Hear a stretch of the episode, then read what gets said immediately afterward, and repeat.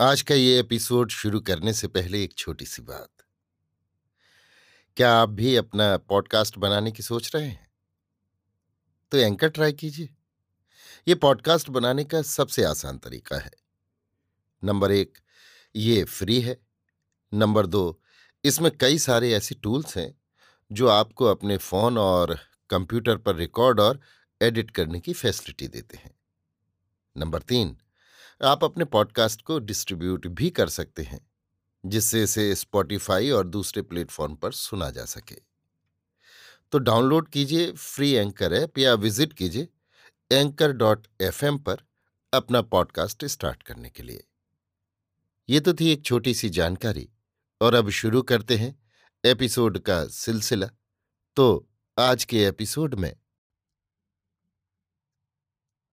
लीजिए सुनिए मुंशी प्रेमचंद के लिखे उपन्यास, वरदान का दूसरा भाग वैराग्य मेरी यानी समीर गोस्वामी की आवाज़ में। मुंशी शालिग्राम बनारस के पुराने रईस थे। जीवन वृत्ति वकालत थी और पैतृक संपत्ति भी अधिक थी। दशाश्वमेध घाट पर उनका वैभवान्वित ग्रह आकाश को स्पर्श करता था। उदार ऐसे कि पच्चीस तीस हज़ार की वार्षिक आय भी व्यय को पूरी न होती थी। साधु ब्राह्मणों के बड़े श्रद्धावान थे। वे जो कुछ कमाते, वो स्वयं ब्रह्मभोज और साधुओं के भंडारे एवं सत्कार में व्यय हो जाता।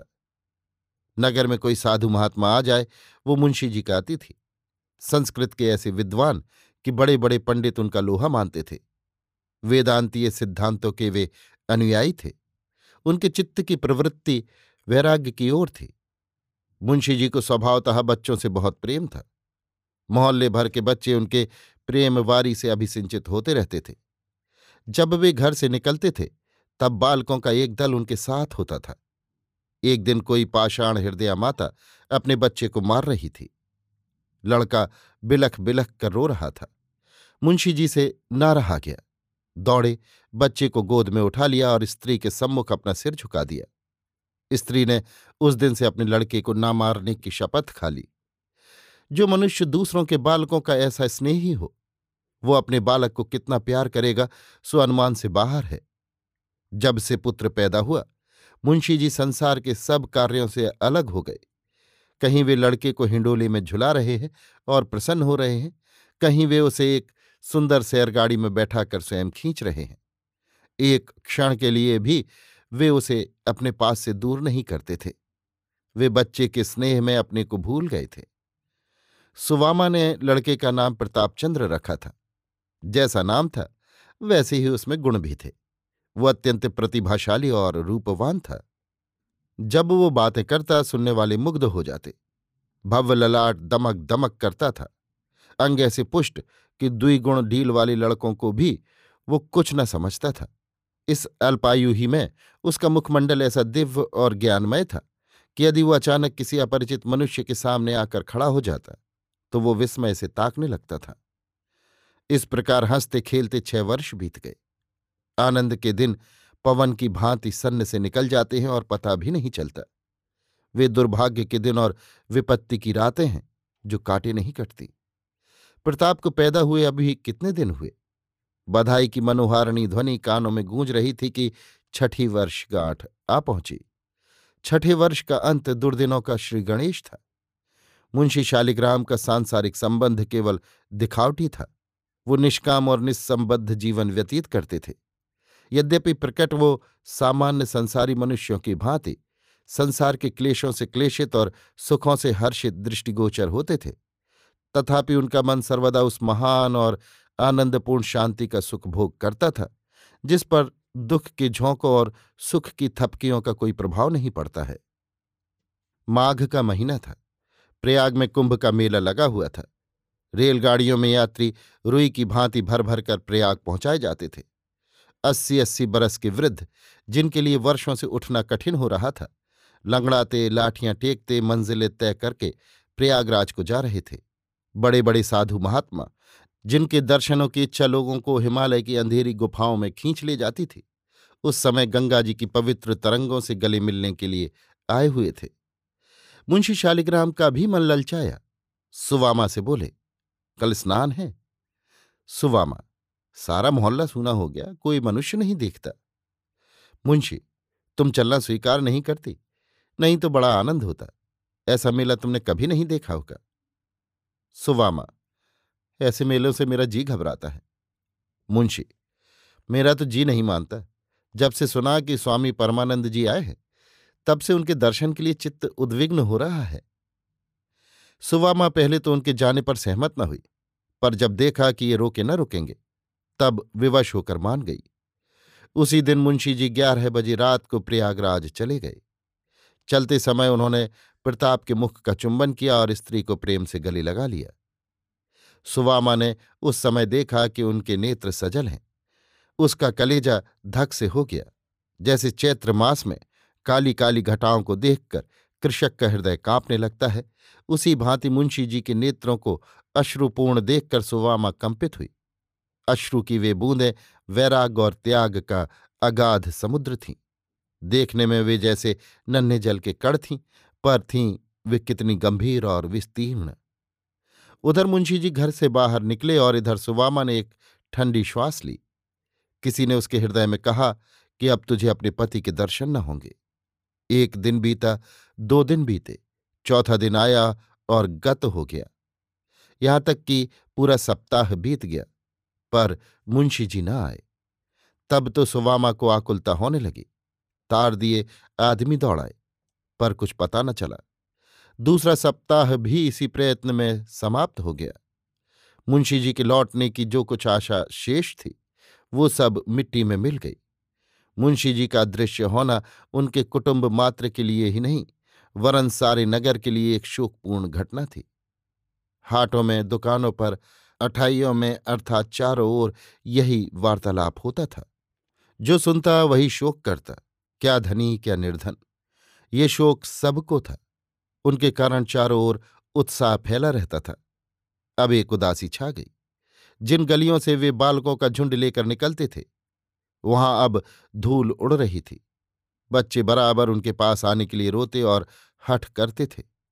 उन बेचारों को ये सुध कहाँ थी कि अब प्रमोद सभा भंग हो गई है। उनकी माताएँ आंचल से मुख ढांप ढांप कर रोती, मानो उनका सगा प्रेमी मर गया है। वैसे तो मुंशी जी के गुप्त हो जाने का रोना सभी रोते थे, परंतु सबसे गाढ़े आँसू उन आढ़तियों और महाजनों के नेत्रों से गिरते थे, जिनके लेन देन का लेखा अभी नहीं हुआ था। उन्होंने दस बारह दिन जैसे तैसे करके काटे। पश्चात एक एक करके लेखा के पत्र दिखाने लगे। किसी ब्रह्मभोज में दो सौ रुपये का घी आया है और मूल्य नहीं दिया गया। कहीं से दो सौ का मैदा आया हुआ है। बजाज का सहस्त्रों का लेखा है।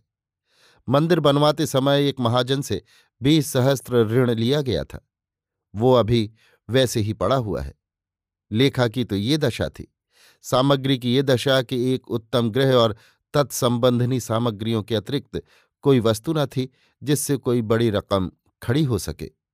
भूसंपत्ति बेचने के अतिरिक्त अन्य कोई उपाय न था, जिससे धन प्राप्त करके ऋण चुकाया जाए। बेचारी सुवामा सिर नीचा किए हुए चटाई पर बैठी हुई थी और प्रतापचंद्र अपने लकड़ी के घोड़े पर सवार आँगन में टक टक कर रहा था कि पंडित मोटीराम शास्त्री, जो कुल के पुरोहित थे। मुस्कुराते हुए भीतर आए। उन्हें प्रसन्न देखकर निराश सुवामा चौंक कर उठ बैठी कि शायद ये कोई शुभ समाचार लाए हैं। उनके लिए आसन बिछा दिया और आशा भरी दृष्टि से देखने लगी। पंडित जी आसन पर बैठे और सूंघनी सूंघते हुए बोले, तुमने महाजनों का लेखा देखा? सुवामा ने निराशापूर्ण शब्दों में कहा, हाँ, देखा तो। मोटेराम, रकम बड़ी गहरी है। मुंशी जी ने आगा पीछा कुछ न सोचा। अपने यहाँ कुछ हिसाब किताब न रखा? सुवामा हाँ अब तो ये रकम गहरी है। नहीं तो इतने इतने रुपए क्या? एक एक भोज में उठ गए मोटेराम सब दिन समान नहीं बीतते। सुवामा अब तो जो ईश्वर करेगा सो होगा। मैं क्या कर सकती हूँ? मोटेराम हाँ ईश्वर की इच्छा तो मूल ही है, मगर तुमने भी कुछ सोचा है? सुवामा हाँ गाँव बेच डालूँगी। मोटेराम राम राम, ये क्या कहती हो? भूमि बिक गई तो फिर बात क्या रह जाएगी? सुवामा, इसके सिवाय अब अन्य उपाय नहीं है। मोटेराम भला पृथ्वी हाथ से निकल गई तो तुम लोगों का जीवन निर्वाह कैसे होगा? सुवामा, हमारा ईश्वर मालिक है, वही बेड़ा पार करेगा। मोटेराम ये तो बड़े अफसोस की बात होगी, कैसे उपकारी पुरुष के लड़के वाले दुख भोगेंगे? सुवामा ईश्वर की यही इच्छा है तो किसी का क्या बस? मोटेराम भला मैं एक युक्ति बता दूँ कि सांप भी मर जाए और लाठी भी न टूटे? सुवामा हाँ बतलाइए, बड़ा उपकार होगा। मोटेराम पहले तो एक दरख्वास्त लिखकर कलेक्टर साहब को दे दो कि मालगुजारी माफ़ की जाए। बाकी रुपए का बंदोबस्त हमारे ऊपर छोड़ दो। हम जो चाहेंगे करेंगे, परंतु इलाके पर आँच न आने पाएगी। सुवामा, कुछ प्रकट भी तो हो। आप इतने रुपए कहाँ से लाएँगे? मोटेराम तुम्हारे लिए रुपए की क्या कमी है? मुंशी जी के नाम पर बिना लिखा पढ़ी के पचास हज़ार रुपये का बंदोबस्त हो जाना कोई बड़ी बात नहीं है। सच तो यह है कि रुपया रखा हुआ है, तुम्हारे मुँह से हाँ निकलने की देर है। सुवामा, नगर के भद्र पुरुषों ने एकत्र किया होगा? मोटेराम हाँ बात की बात में रुपया एकत्र हो गया। साहब का इशारा बहुत था। सुवामा करमुक्ति के लिए प्रार्थना पत्र मुझसे ना लिखवाया जाएगा और ना मैं अपने स्वामी के नाम पर ऋण ही लेना चाहती हूँ। मैं सबका एक एक पैसा अपने गाँवों ही से चुका दूँगी। ये कहकर सुवामा ने रुखाई से मुँह फेर लिया और उसके पीले तथा शोकान्वित बदन पर क्रोध सा झलकने लगा। मोटेराम ने देखा कि बात बिगड़ना चाहती है तो संभल कर बोले अच्छा जैसी तुम्हारी इच्छा।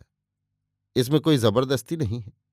मगर यदि हमने तुमको किसी प्रकार का दुख उठाते देखा तो उस दिन प्रलय आ जाएगा, बस इतना समझ लो। सुवामा तो आप क्या ये चाहते हैं कि मैं अपने पति के नाम पर दूसरों की कृतज्ञता का भार रखूँ?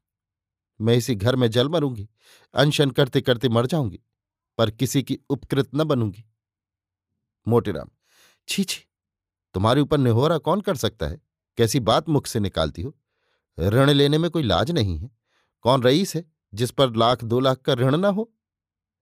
सुवामा, मुझे विश्वास नहीं होता कि इस ऋण में निहोरा नहीं है। मोटेराम सुवामा तुम्हारी बुद्धि कहाँ गई? भले तुम सब प्रकार के दुख उठा लोगी, पर क्या तुम्हें इस बालक पर दया नहीं आती? मोटेराम की ये चोट बहुत कड़ी लगी। सुवामा सजल नयना हो गई। उसने पुत्र की ओर करुणा भरी दृष्टि से देखा। इस बच्चे के लिए मैंने कौन कौन सी तपस्या नहीं की? क्या उसके भाग्य में दुख ही बदा है? जो अमूला जलवायु के प्रखर झोंकों से बचाया जाता था, जिस पर सूर्य की प्रचंड किरणें ना पड़ने पाती थीं, जो स्नेह सुधा से अभिसिंचित रहता था, क्या वो आज इस जलती हुई धूप और इस आग की लपट में मुरझाएगा? सुवामा कई मिनट तक किसी चिंता में बैठी रही। मोटेराम मन ही मन प्रसन्न हो रहे थे कि अब सफलीभूत हुआ। इतने में सुबामा ने सिर उठाकर कहा जिसके पिता ने लाखों को जिलाया खिलाया, वो दूसरों का आश्रित नहीं बन सकता। यदि पिता का धर्म उसका सहायक होगा तो वो स्वयं दस को खिलाकर खाएगा। लड़के को बुलाते हुए, बेटा, तनिक यहाँ आओ। कल से तुम्हारी मिठाई, दूध, घी सब बंद हो जाएँगे रोगे तो नहीं? ये कहकर उसने बेटे को प्यार से गोद में बैठा लिया और उसके गुलाबी गालों का पसीना पहुंचकर चुंबन कर लिया। प्रताप ने कहा, क्या कहा? कल से मिठाई बंद होगी। क्यों? क्या हलवाई की दुकान पर मिठाई नहीं है? सुवामा, मिठाई तो है, पर उसका रुपया कौन देगा? प्रताप, हम बड़े होंगे तो उसको बहुत सा रुपया देंगे। चल टक टक, देख माँ कैसा तेज घोड़ा है। सुवामा की आँखों में फिर जल भर आया। हा हंत, इस सौंदर्य और सुकुमारता की मूर्ति पर अभी से दरिद्रता की आपत्तियाँ आ जाएँगी। नहीं नहीं, मैं स्वयं सब भोग लूँगी। परंतु अपने प्राण प्यारे बच्चे के ऊपर आपत्ति की परछाई तक न आने दूँगी। माता तो ये सोच रही थी और प्रताप अपने हठी और मुहजोर घोड़े पर चढ़ने में पूर्ण शक्ति से लीन हो रहा था। बच्चे मन के राजा होते हैं। अभिप्राय ये कि मोटेराम ने बहुत जाल फैलाया, विविध प्रकार का वाक चातुर्य दिखलाया, परंतु सुवामा ने एक बार नहीं करके हाना की।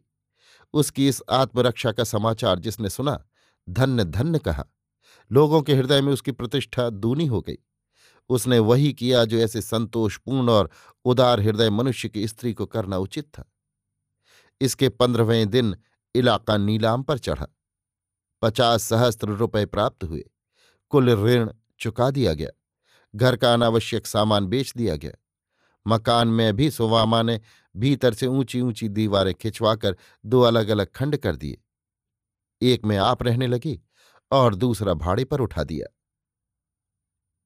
अभी आप सुन रहे थे मुंशी प्रेमचंद के लिखे उपन्यास, वरदान का दूसरा भाग, वैराग्य, मेरी यानी समीर गोस्वामी की आवाज़ में।